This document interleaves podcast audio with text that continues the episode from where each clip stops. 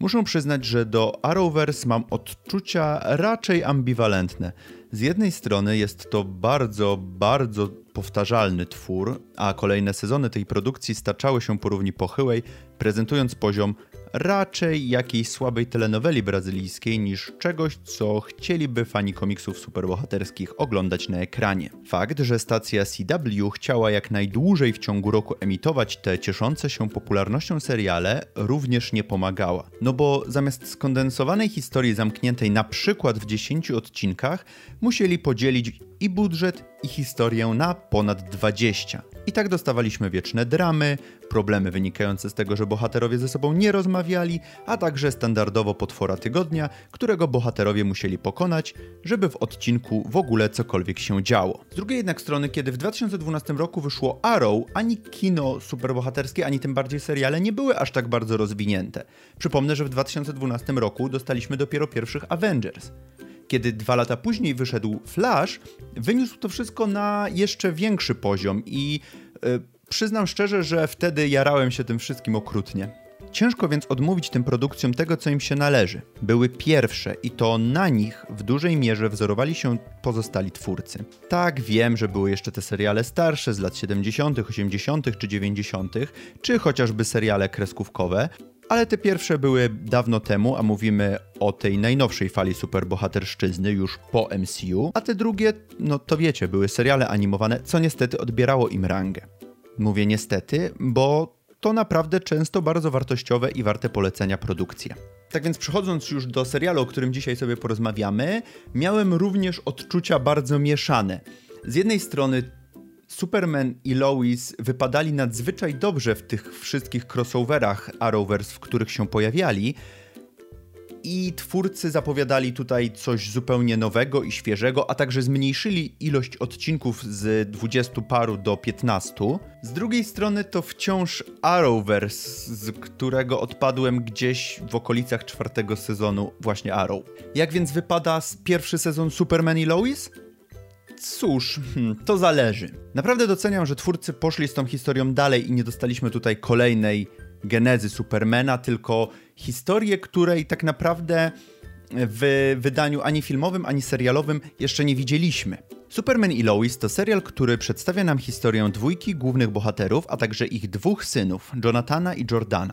Ze względu na problemy Jordana, rodzina postanawia przeprowadzić się z Metropolis na farmę Kentów w Smallville i tam rozpocząć spokojne życie skupione na rodzinie. I właśnie to, co kupiło mnie przede wszystkim w tym serialu, to jest właśnie ta rodzina – te postacie nie są członkami rodziny tylko i wyłącznie na papierze, ale faktycznie udało się zarysować te relacje bardzo, bardzo, bardzo dobrze. Każdy ma tutaj swoje miejsce, każdy może zabrać głos w ważnych sprawach, te postacie rozmawiają ze sobą, dzięki czemu te relacje są bardziej żywe. No i właśnie problemy są tutaj omawiane.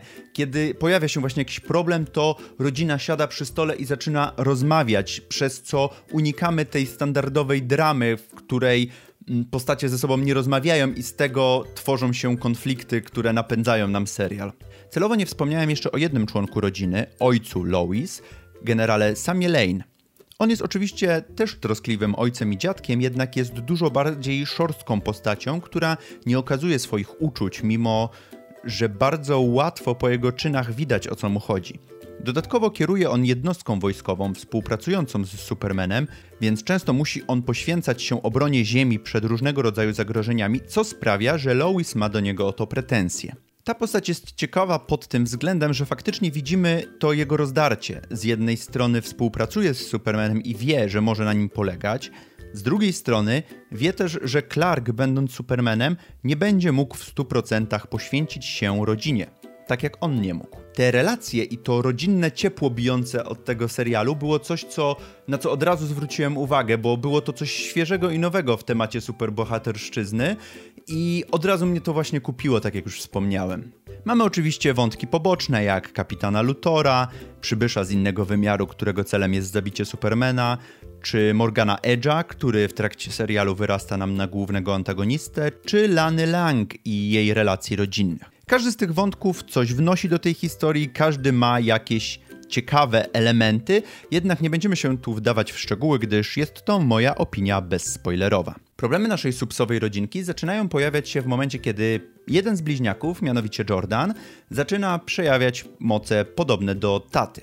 I jest to bardzo ciekawy motyw i napędza on nam pierwszą połowę serialu. Tym większe było moje rozczarowanie, że właśnie w drugiej połowie serialu zostaje on niejako spchnięty na boczny plan i praktycznie się nim nie zajmujemy.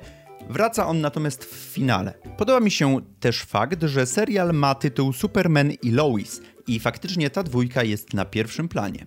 Są oni równorzędnymi partnerami, a często to właśnie Lois przejmuje inicjatywę i potrafi podjąć trudne decyzje. Jest w tym sezonie jeden odcinek skupiony tylko i wyłącznie na tej postaci, kiedy jesteśmy świadkami jej dziennikarskiego śledztwa i wypada on naprawdę bardzo dobrze. Niestety im dalej w las, tym bardziej zaczyna ta cała przemiła otoczka opadać i coraz więcej elementów zaczyna wychodzić na jaw. Elementów, które zaczynają nam coraz bardziej pokazywać, że jednak jest to standardowa produkcja od stacji CW, a nie coś nowego w tym temacie. Nie zrozumcie mnie źle, nie mamy tutaj potworów tygodnia ani nic z tych rzeczy. Po prostu postacie zaczynają ze sobą mniej rozmawiać, stają się trochę mniej inteligentne, mam wrażenie. Nagle Jonathan i Jordan z naprawdę mądrych dzieciaków zaczynają być typowymi nastolatkami. Na całe szczęście nie do końca, ale wiecie, nastąpiła tutaj pewna zmiana, która moim zdaniem była nienaturalna, a jednocześnie miała na celu tylko pchnięcie fabuły do przodu. To jest leniwe pisanie moim zdaniem. Finałowe odcinki również są nieco rozczarowujące. Nagle w trzynastym odcinku dowiadujemy się, że pewna postać, która została schwytana, mm, okazuje się, że ma pewne supermoce, o których nikt wcześniej nie wiedział, o których ona sama też w... nie wspominała nikomu. E, pojawiają się one nagle znikąd i sprawiają, że ta postać potrafi się wyrwać z, z tego więzienia i wydłuża nam ten serial tak naprawdę o dwa odcinki, co było moim zdaniem bardzo niepotrzebne i mm, wręcz zaszkodziło tej końcówce pierwszego sezonu. A sam finałowy odcinek? No cóż, mamy gościa, którego otacza jakieś magnetyczne, nie wiadomo jakie pole, którego Supek musi pokonać, żeby Ziemia nie przemieniła się w krypton, a jakże.